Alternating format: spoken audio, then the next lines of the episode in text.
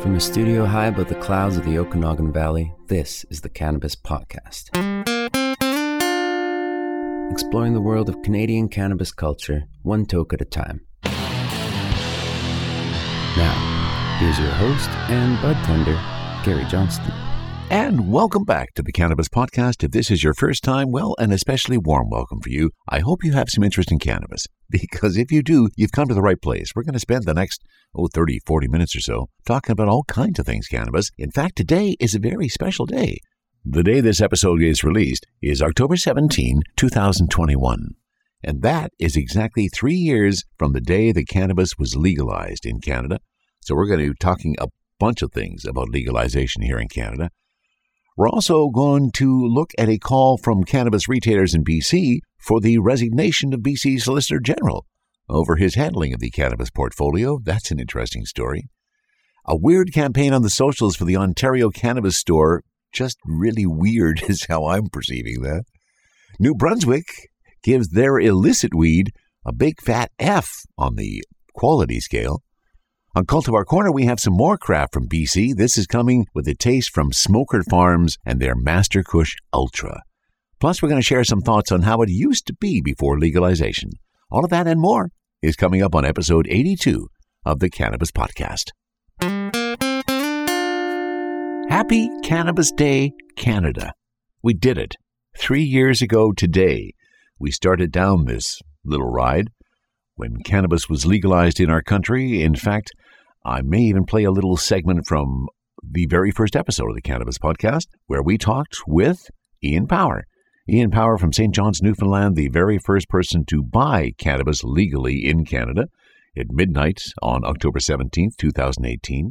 We'll grab a snippet of that interview to kind of flash us back to that. There's a lot of things that have happened since then. I mean, it was shortly after legalization that the whole idea of this podcast originated. And in fact, I was just chatting about this the other day with my buddy David Wiley, who runs, of course, Okanagan Z, theounce.ca, uh, doing a whole bunch in, in his Marijuana Media Corporation. He started just after legalization. We realized that the two of us both liked cannabis at that same time. And it was, uh, we were both in Toastmasters at that time. On October 17th, the day that legalization occurred on 2018, we actually had a Toastmasters meeting. I was the Toastmaster that day, and let me think. Can you think what the theme might have been? the theme was cannabis legalization. I spent the entire meeting talking about how how gleeful I was over the fact that I had been waiting 45 years since the Le Dain Commission in 1972 for legalization to actually happen in Canada. It had happened. I was now in a group of people that I would not necessarily talk a lot about cannabis with, but I threw everything against the wall and said, that's what we're here to talk about today.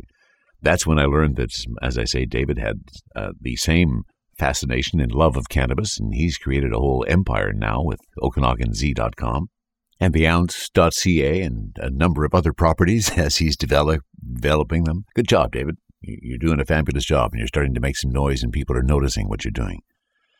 Another memory I have going back to three years ago was the very first interview for the very first episode of the Cannabis Podcast. I managed to track down and get a hold of Ian Power, who bought the very first legal cannabis in St. John's, Newfoundland, and we had an excellent conversation. Go back to episode one, you can hear the whole thing. But I'm pulling out a couple of snippets here, just because I think it's relevant to the fact that we are celebrating three years of legalized cannabis today. In that conversation with Ian three years ago, I asked him a question. We've been at this a month now. How do you think we've done? We've been a little over a month now. How do you think it's gone? Uh, I think they underestimated the the demand. Yeah. Uh, mostly what I'm seeing is uh, senior citizens in the Tweed store downtown, uh, at Dominion grocery store, Loblaws, right? You can buy cannabis at the grocery store, which really mind blowing. Yes, you can go wow. buy your groceries, and you can go over to the liquor store, and then you can go into the cannabis store. I'm definitely in the wrong province.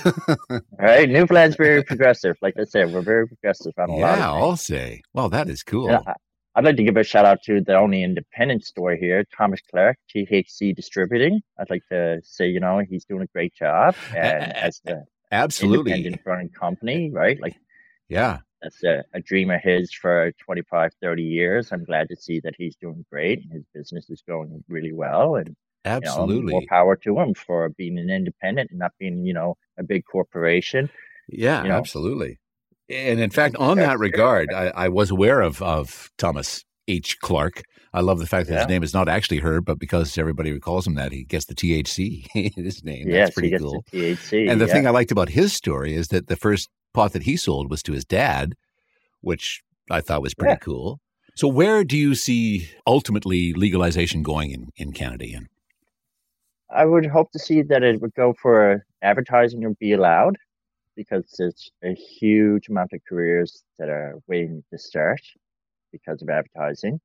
Uh, I would like to see the medical program because we're talking about phasing it out, to uh, become more robust and to be subsidized by the taxes from mm-hmm. recreational cannabis. The price for medicinal should be two dollars a gram and no more, in my opinion.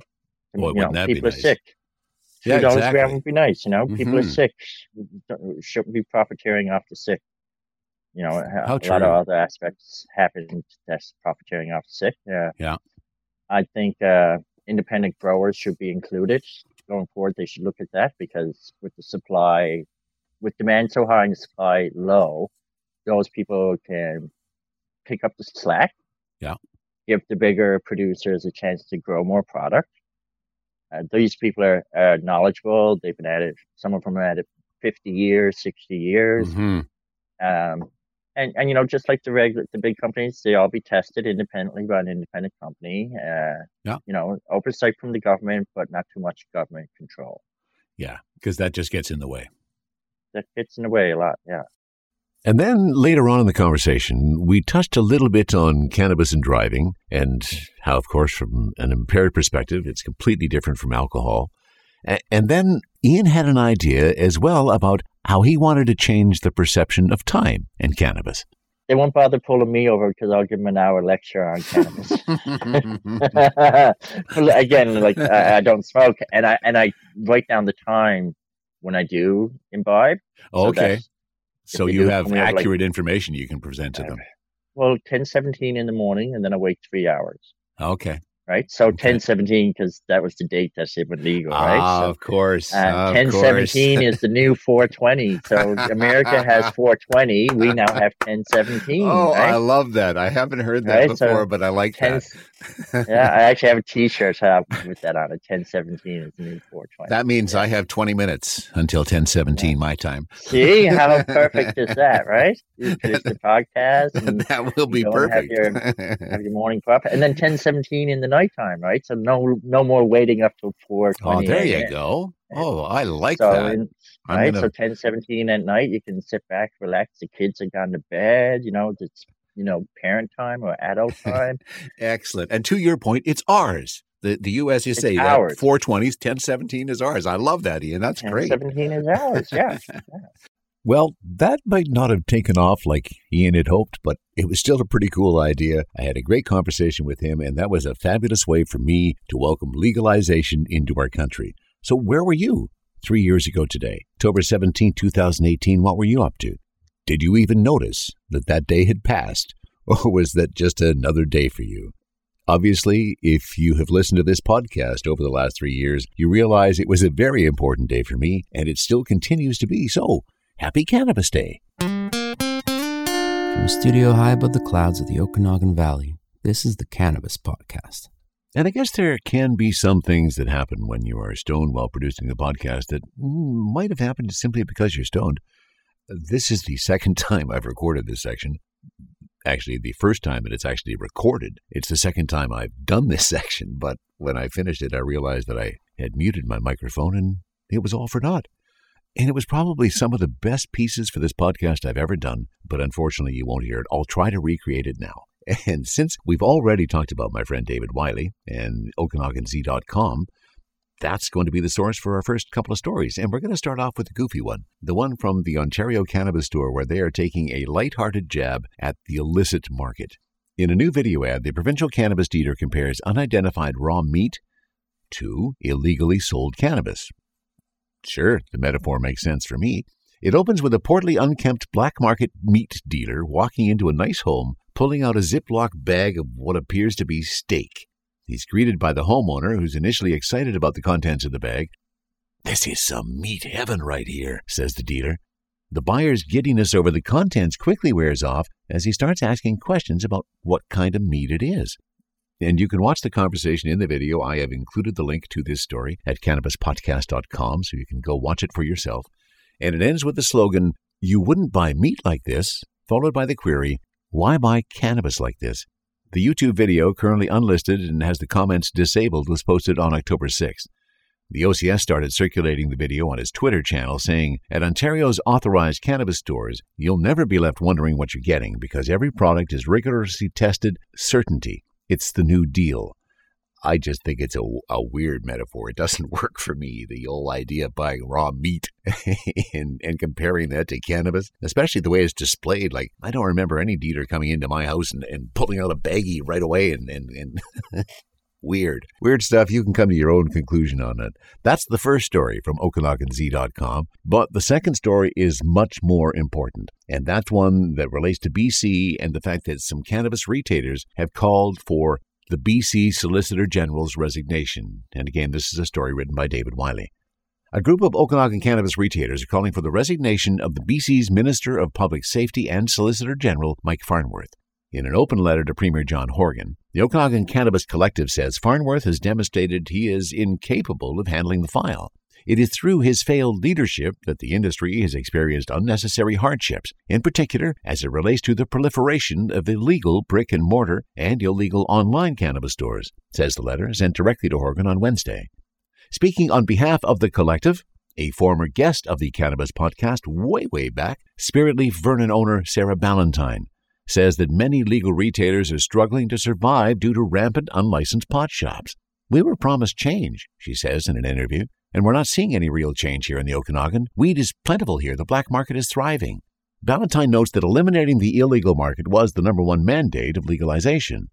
For years, retailers in the Okanagan have been reporting unlicensed operations throughout the valley, where there are about 20, to the minister and the community safety unit tasked with enforcement. She says neither appear willing to take any action against the stores. To prove their case, the group has put together a Google map of 35 known cannabis stores openly operating in BC without a license. She says, why not eliminate some of the restrictions on legal stores to help ease the burden? The collective is asking the province to immediately eliminate the requirement for legal retailers to remit PST, eliminate the 15% wholesale markup on cannabis products from the BC LDB. Boy, that would be a good idea eliminate the annual cannabis retail licensing fee, freeze the issuance of new cannabis licenses, and eliminate the 20% vape tax. That is a ridiculous tax, the way it is being applied in our province. Help us, says Ballantyne. Give us more tools to be successful, or else we're going to start seeing more legal stores closed than open. The market is oversaturated. Many of the unlicensed stores in the Okanagan are operating on Indigenous land, where enforcement could clash with reconciliation efforts. Ballantyne says the province needs to do a better job issuing licenses on First Nations land, adding the government has not included Indigenous people properly on legislation. The collective also notes in its letter that in a recent study, 85% of illegal cannabis was found to be unfit for human consumption. Ballantyne says retailers have tried to engage the government without success. It's always a one way conversation. We always make a lot of noise or make some headlines, and they come back and say, No, it's not like that, she says. We've operated longer in a pandemic than not.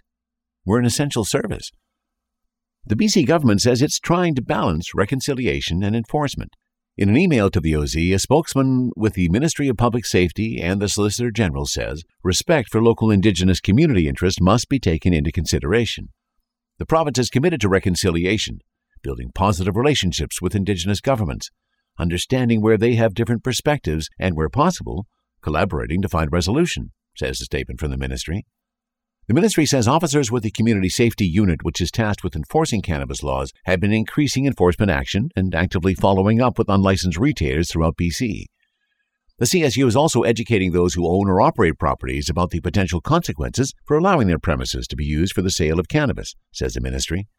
As for enforcement on Indigenous land, the ministry says the CSU is working to make connections with Indigenous communities and considers their views and interests when carrying out compliance and enforcement activities, including reaching out to build relations with chief and council. This has helped develop positive relationships with Indigenous nations and bands and has resulted in obtaining compliance from unlicensed cannabis operations occurring on reserve, says the ministry. The ministry says it has been working with Indigenous communities interested in taking part in the cannabis industry, including the Williams Lake First Nation and the Cowichan tribes. It's been only three years since Canada legalized non medical cannabis, says the ministry. We remain committed to supporting the growth of a diverse, legal, and strong cannabis sector. We are always reviewing our cannabis regulations and looking to make sure the sector is supported in being as successful as possible. Well, those are pretty words. to finish off this story, they, they all sound good, but they sure don't seem to be actually doing anything to back up any of those statements. So good on the Okanagan Collective for raising the issue once more that there needs to be some change in legislation here in BC for cannabis. Exploring the world of Canadian cannabis culture, one toke at a time. This is the Cannabis Podcast. And since Sarah Ballantyne referenced the quality of illicit cannabis in the story we did just a little while ago, I'm going back to a story that we did feature an episode or two ago, but only a couple of sections did we really talk about. It was a huge report. This is a pretty good summary of that report, so I thought it was worth kind of reconnecting with that. This is from mugglehead.com. For those still accessing the illicit cannabis market in Canada, an obvious question remains why? While many consumers loyal to the underground will claim that it's still the only place to find real quads, more evidence suggests the regulated market is winning on potency, price, and product safety. On Friday, the New Brunswick Research and Productivity Council, RPC, the province's official research body, released a report analyzing a number of cannabis samples from both the illicit and illicit markets. From both the licit and illicit markets. The results show that regulation is meeting its intended goals that legal weed closely matches the claims on its packaging in terms of strength and safety. On the flip side, the agency's analysis determined that almost all the illicit products were less potent than advertised, while containing amounts of bacteria and residual pesticides in amounts higher than what's acceptable. For the testing, personnel bought seven flower and six edible samples from illicit storefronts. Four flower and five edible samples were also bought. All the products were analyzed for potency and the same suite of microbial and chemical contaminants. On potency, all of the illicit flower was listed at 30 to 32% THC, but testing revealed the actual range was closer to 13 to 22%. The legal bud was all listed at 17% THC, and the agency said the products tested at 15 to 17% THC. Potency claims for illicit were around 30% accurate on average, while labels on legal edibles averaged at 90% accurate. For contaminants, four of the six illicit samples contained amounts of mold, bacteria, and yeasts higher than what's acceptable in the regulated market. All the legal samples tested far below posted limits. All of the unregulated products had multiple pesticides specified in Health Canada's mandatory cannabis testing for pesticide active ingredients list. All of the illicit products were pesticide free. The report mirrors results of a province led effort in British Columbia, which found multiple contaminants in a number of samples of illicit bud. Regulatory and quality frameworks not only serve to support health, safety, and security for all stakeholders, but they also work together to manage risk, the RPC notes in the report. It is important to address risk pertaining to products we inhale or ingest. The agency says it's surprising that a significant proportion of cannabis users in Canada have yet to be influenced by safety and quality when purchasing products. The number of Canadians consuming illicit cannabis warranted an investigation into whether these products are equivalent to legal products with respect to consistency, safety, and quality. The RPC has a history of cannabis research dating back to before medical cannabis was legalized in Canada.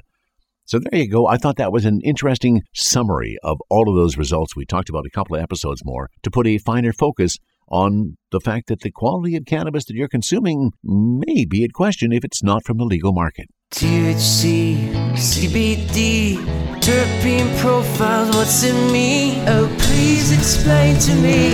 Cultivar Corner, Cultivar Corner, oh yeah. Cultivar Corner, please explain this stuff to me.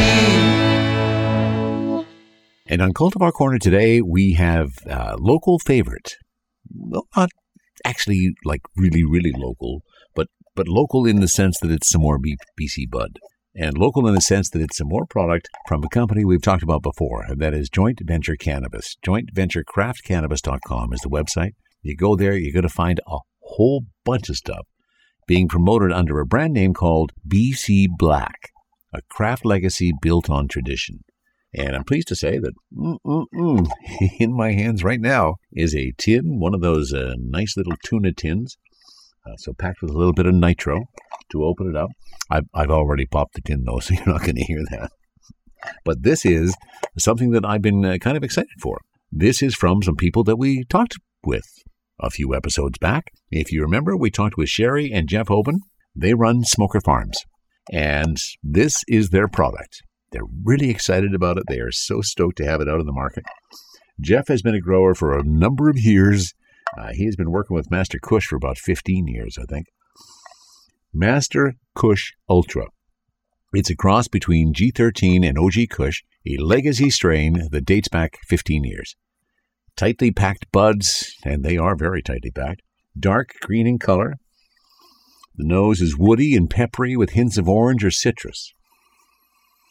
Yeah, definitely some woody and I'm getting a bit of a citrus note on that. This indica strain grown hydroponically with flood tables and rockwool cubes, each plant fed by a dosatron nutrient delivery system. Its flowers are meticulously trimmed, hung to dry before being hand finished and packed in nitrogen for optimal freshness. Expect a one of a kind taste and a smoke that is absolutely loaded with THC. So, as we have been speaking of of late, what's the terpene percentage? there we go. I'm going to give the terpene percentage first. This is 3.21% on this brand. You'll be pleased to hear that I took a proactive stance and I've already had my joint rolled. The Crafty Plus is already packed and ready to roll, just waiting for the heat up. So now I can spend a bit of time talking a little bit more about the bud. Smoker Farms, uh, great people, Jeff and Sherry, they were actually in the store the other day, really excited about the fact that Master Kush was going to be available for us. And so let's talk about Master Kush Ultra. The aromas expected to be earthy, sweet, and citrus. Definitely getting some of that. We talked about the terpene percentage already on my uh, batch. It's at 3.21. Website says 3.205, pretty close. And transcaryophyllene, the most prominent, farnesene, and then limonene. In that order, are the three most prominent terpenes in Master Kush Ultra. Hmm, Really a delightful aroma. Ah. If smell is anything, Jeff, you've done a good job. Really like the smell. So I also got the jeweler's Loupe out to take a good look at the buds, see what kind of trichome fields we have. Now, let's talk about the buds. There's been a lot of, well, there are a lot of people out there that always want really big buds. As you've heard before on the Cannabis Podcast, they don't have to be really big buds as long as they're good buds and they get me stoned. And they have an attractive look, and these do have an attractive look. There is not one massive bud.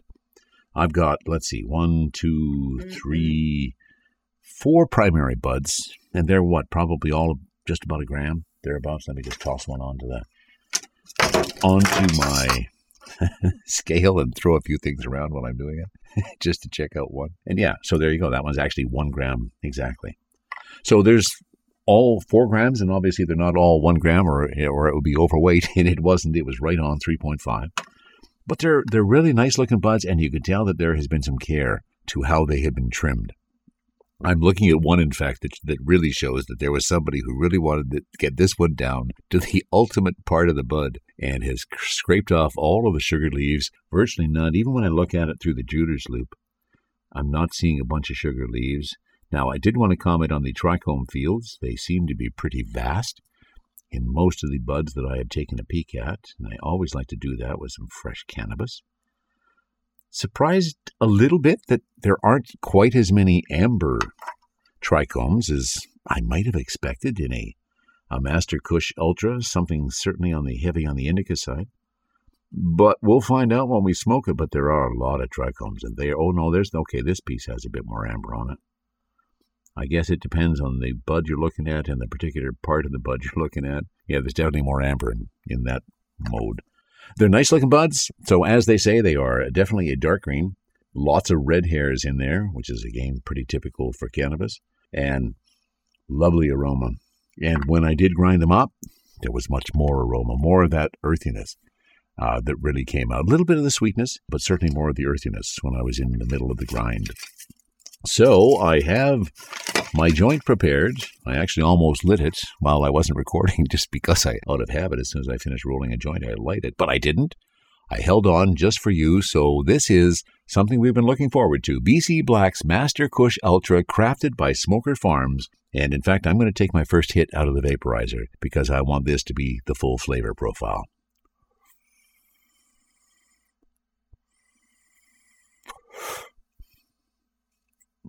Oh. Now, there's definitely some earthiness there. Some of the sweetness is rolling in it. A bit of that hint of citrus coming through through the vaporizer.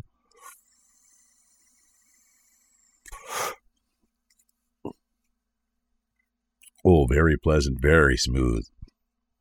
Very, very, very smooth. I like that. THC, have we talked about that yet? I don't think we have. I told you what the terpene percentage of 3.21 was, but the THC on this guy is sitting at 26.2%. on the website, they give the range of 23 to 27%, and, and I guess at 26.2, we came out on the high side of that range. Very nice. And the terpenes, clearly there's enough terpenes to give you lots of flavor. Very flavorful in the vaporizer.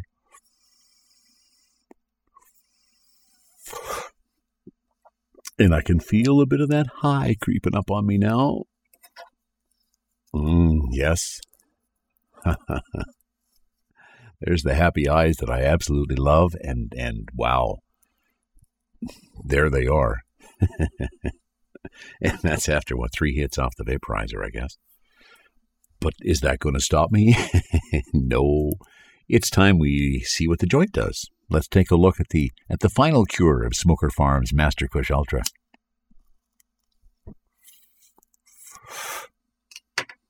Still smooth. Not a harsh smoke through the joint. As I look at that ash build up, oh, very nice. Just immediately to a nice white ash as soon as that burns. Nice even burn down my joint, which of course I guess is more indicative of whether my roll was good. so yeah, my roll was good.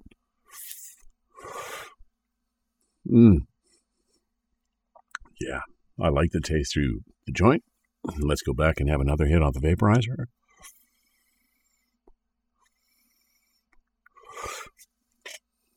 Oh, oh, the flavor profile through the Crafty Plus is just absolutely divine. Just enough earthiness to make it unique, a sweetness to kind of make you want some more, and just a hint of citrus to let you know that there's a bit of limonene that's hanging around in there. Mmm. And as I said, I don't know, back a couple minutes ago, I've lost track of time. Mm. The, the happy eyes definitely came on, uh, and they are still there.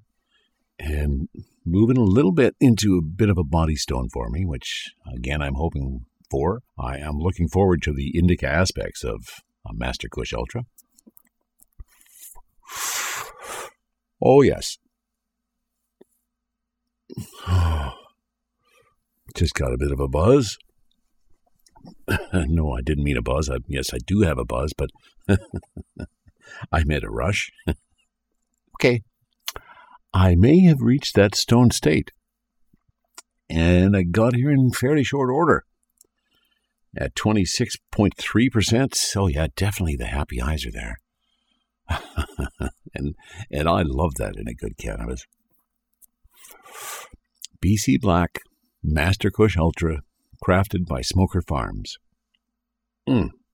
Jeff, master grower, been at it for a lot of years, finally made the transition over into the legal market, has now found a way to get his fabulous cannabis into the hands of consumers like you and I. Jeff, good on you, bud. You did a great job. And Sherry, the support you're giving Jeff to keep Smoker Farms going and build the company, fabulous job, you two. Happy to be friends and happy to be smoking your cannabis. Well done. And with the reference again in an earlier story about the proliferation of cannabis stores and how we might have exceeded our capacity, uh, this story actually has a bit of concern. This is another one from Mugglehead.com. High Tide's Canna Cabana stores get approval to operate in BC. Leading Canadian cannabis retailer High Tide Incorporates, popular Canna Cabana chain, is setting its sights on expanding to the country's westernmost market. High Tide said Tuesday that the British Columbia Liquor Distribution Branch granted due diligence approval to Canna Cabana, effectively licensing the stores to operate the province.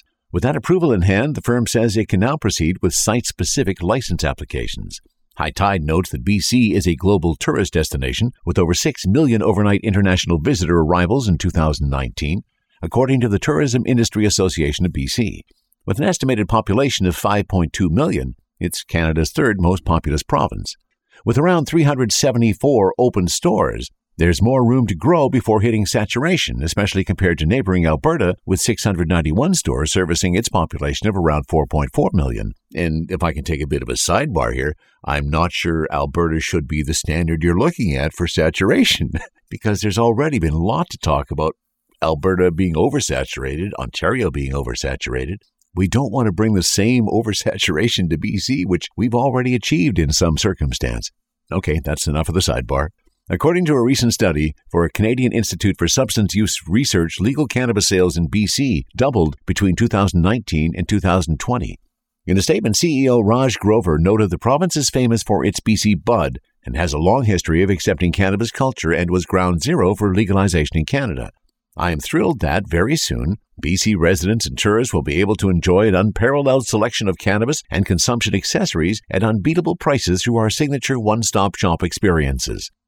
Now, again, I'm going to do a bit of a sidebar. That's pretty well the end of that story. And my sidebar is because all cannabis stores have to buy through the BCLDB, the selection of cannabis is not going to be much different than everybody else. but here we go. Do you think we've reached saturation in BC in terms of cannabis retailers? I guess we'll find out. From the cannabis infused studio in the clouds, this is the Cannabis Podcast. And again, in celebration of the fact that we have reached three years of legalization in our country, I thought this would be an interesting opportunity to look back at how it used to be before legalization. Why, why what we have achieved is so valuable for us. This all resulted from I was sitting in the studio the other day, and I guess I've been on a recent buying splurge where I was purchasing a number of different cultivars, either getting ready for a cultivar corner or just because I wanted to try something different. And I, I looked around at what I had in the studio and I realized I had a stinking lot of weed here. and, and there were times prior to legalization where that was far from the truth. In fact, there were probably more times prior to legalization when there was a scarcity of weed in, in either my room or anybody else's room simply because the way the world worked back then. I mean, you had to have your dealer. I had a few dealers over the years. And, you know, here in the Okanagan, I ended up with a couple that were probably the last dealers I dealt with. There was one distinct advantage of a dealer in terms of purchasing your cannabis, and that was if you had a good relationship with that dealer, they allowed you to buy on credit, which I did a number of times. Drop by and say, man, can I get an eighth? Can I get a quarter on, and I'll pay you next week for it? And of course, if you were a good customer, inevitably they found a way to, to let you take that away and come back and pay for it later. That meant that the next time you came by for a quarter, it was like it was double the price because you're paying for the last one you had too. But that was one of the advantages of, of having a dealer. But the other disadvantage again was the scarcity of supply. If that dealer didn't have anything, well, that was it. You were out. You went back home, probably started digging up roaches and, and seeing if you could, how many joints you could make out of those roaches. And when I looked around and I saw all this cannabis that I had available in front of me at that particular moment, that's when I really realized that was one of the biggest changes that we have achieved since reaching legalization. And that is that you can go in in pretty well any town you live. Maybe some of them are oversaturated from a retail perspective, but you don't have to wait until your dealer's home. You don't have to go hang out his, at his house and spend 30, 45 minutes in there so it doesn't look like there's frequent traffic in and out of the house. I mean, most of them are nice people, but I didn't necessarily want to spend a ton of time there. So you don't have to do that anymore. You can go between what are typical retail hours. Most stores are open 9 a.m. to 11 p.m. or some variation of that theme. And, and you don't have to do it in a dark alley. You, you don't have to meet up and, and hand somebody some money and he hands you a pack of you don't know what you're getting and then off you go in your different directions. There are so many positives to the fact that we have reached legalization here in BC. And I think it's important that we take a step back and, and realize what we have accomplished. We waited so long. We waited so long for legalization to happen. Yes, there's issues that can be fixed. Yes, there's a lot of things that need to change. We still need to address the edible d- dosage limit. That is totally absurd, and that's what makes the cannabis legalization appear more Mickey Mouse than anything else. That 10 milligram limit on edible dosages, which anybody who has any kind of tolerance for THC, as we have spoken about many times, that T that 10 milligrams doesn't do much. So that's a change that needs to happen. We need to change the fact that we still can't do real advertising. I mean, look at all the ads you see for booze these days, both print and, and in television and other media, plastered across our screens. And yet we can't even say the word cannabis or, or advertise anything of the, our products other than saying, here is the product. It's as simple as that that's got to change. We've got to be able to take more of the stigma away from this. There's still so much stigma associated to that. It still kills me when I see all these organizations doing their, their wine clubs and their wine draws and, and, and all of those things. And, and, and if you were to suggest a cannabis draw, oh, people who are aghast with that. I, I did actually suggest it at a couple of the organizations I was with, and it didn't go over well. So there's things that still have to change, but I mean, really, we have accomplished a lot in this last three years. We're getting better. The, the quality of the weed improved vastly. Go back to the first few episodes when we were doing, I think we called them strain reviews back then. And a lot of the pot we were talking about was pretty dry. You could take it in your fingers and you could squeeze it and turn it into dust. That's not happening anymore. We've now had the introduction of a whole bunch of craft growers. They've come into the market. The people who were legacy growers for years and years, we talked about Smoker Farms, we talked about Craft, and, and there are many more that are based on a legacy in cannabis, the legacy of growing fantastic cannabis. Now they're in the legal market. This industry is growing so much. It's going to change so much more as we head into 2022 here in BC. The whole idea of being able to go to those craft growers and purchase from those farms is, is going to be available. That's going to change the industry incredibly. Local is where we're going. Local is where the future of cannabis is. And you have those big organizations like Hexo made some remark in some social media this last week, calling all of these craft growers ankle biters. implying that they, they weren't as big and, and bold as they are. Well, I think they got it wrong because I think the the power in the future is going to be those craft growers, and those ankle biters have taken that to heart. There's lots of references to being an ankle biter, but they grow some pretty darn good pot. So things have improved. These last three years, we have used it to grow and to get better. Let's use the next couple of years to grow and get better. And when we get back together after five years of legalization, let's hope the legal edible limit has been raised. We've been able to advertise more and we were able to access more craft cannabis directly from the growers. That's what I hope to see. What are your thoughts? Send them in. If you have thoughts about legalization, where we are, or any other comments that you have about anything you heard on the Cannabis Podcast, you can do so to info at cannabispodcast.com. And cannabispodcast.com is where you will always find all of the links to everything that gets talked about in each episode, and the same with this one. That wraps it up for episode 82. Happy Cannabis Day from the Cannabis Podcast. From the cannabis infused studio, high above the Okanagan Valley, this was the Cannabis Podcast.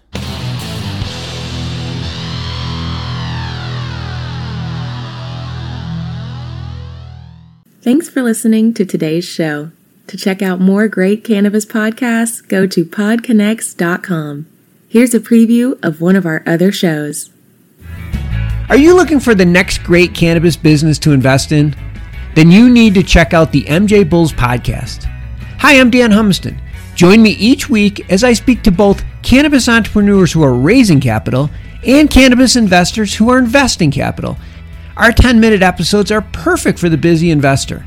Start listening to the MJ Bulls podcast today wherever you listen to podcasts, and who knows, maybe you'll discover the next cannabis unicorn.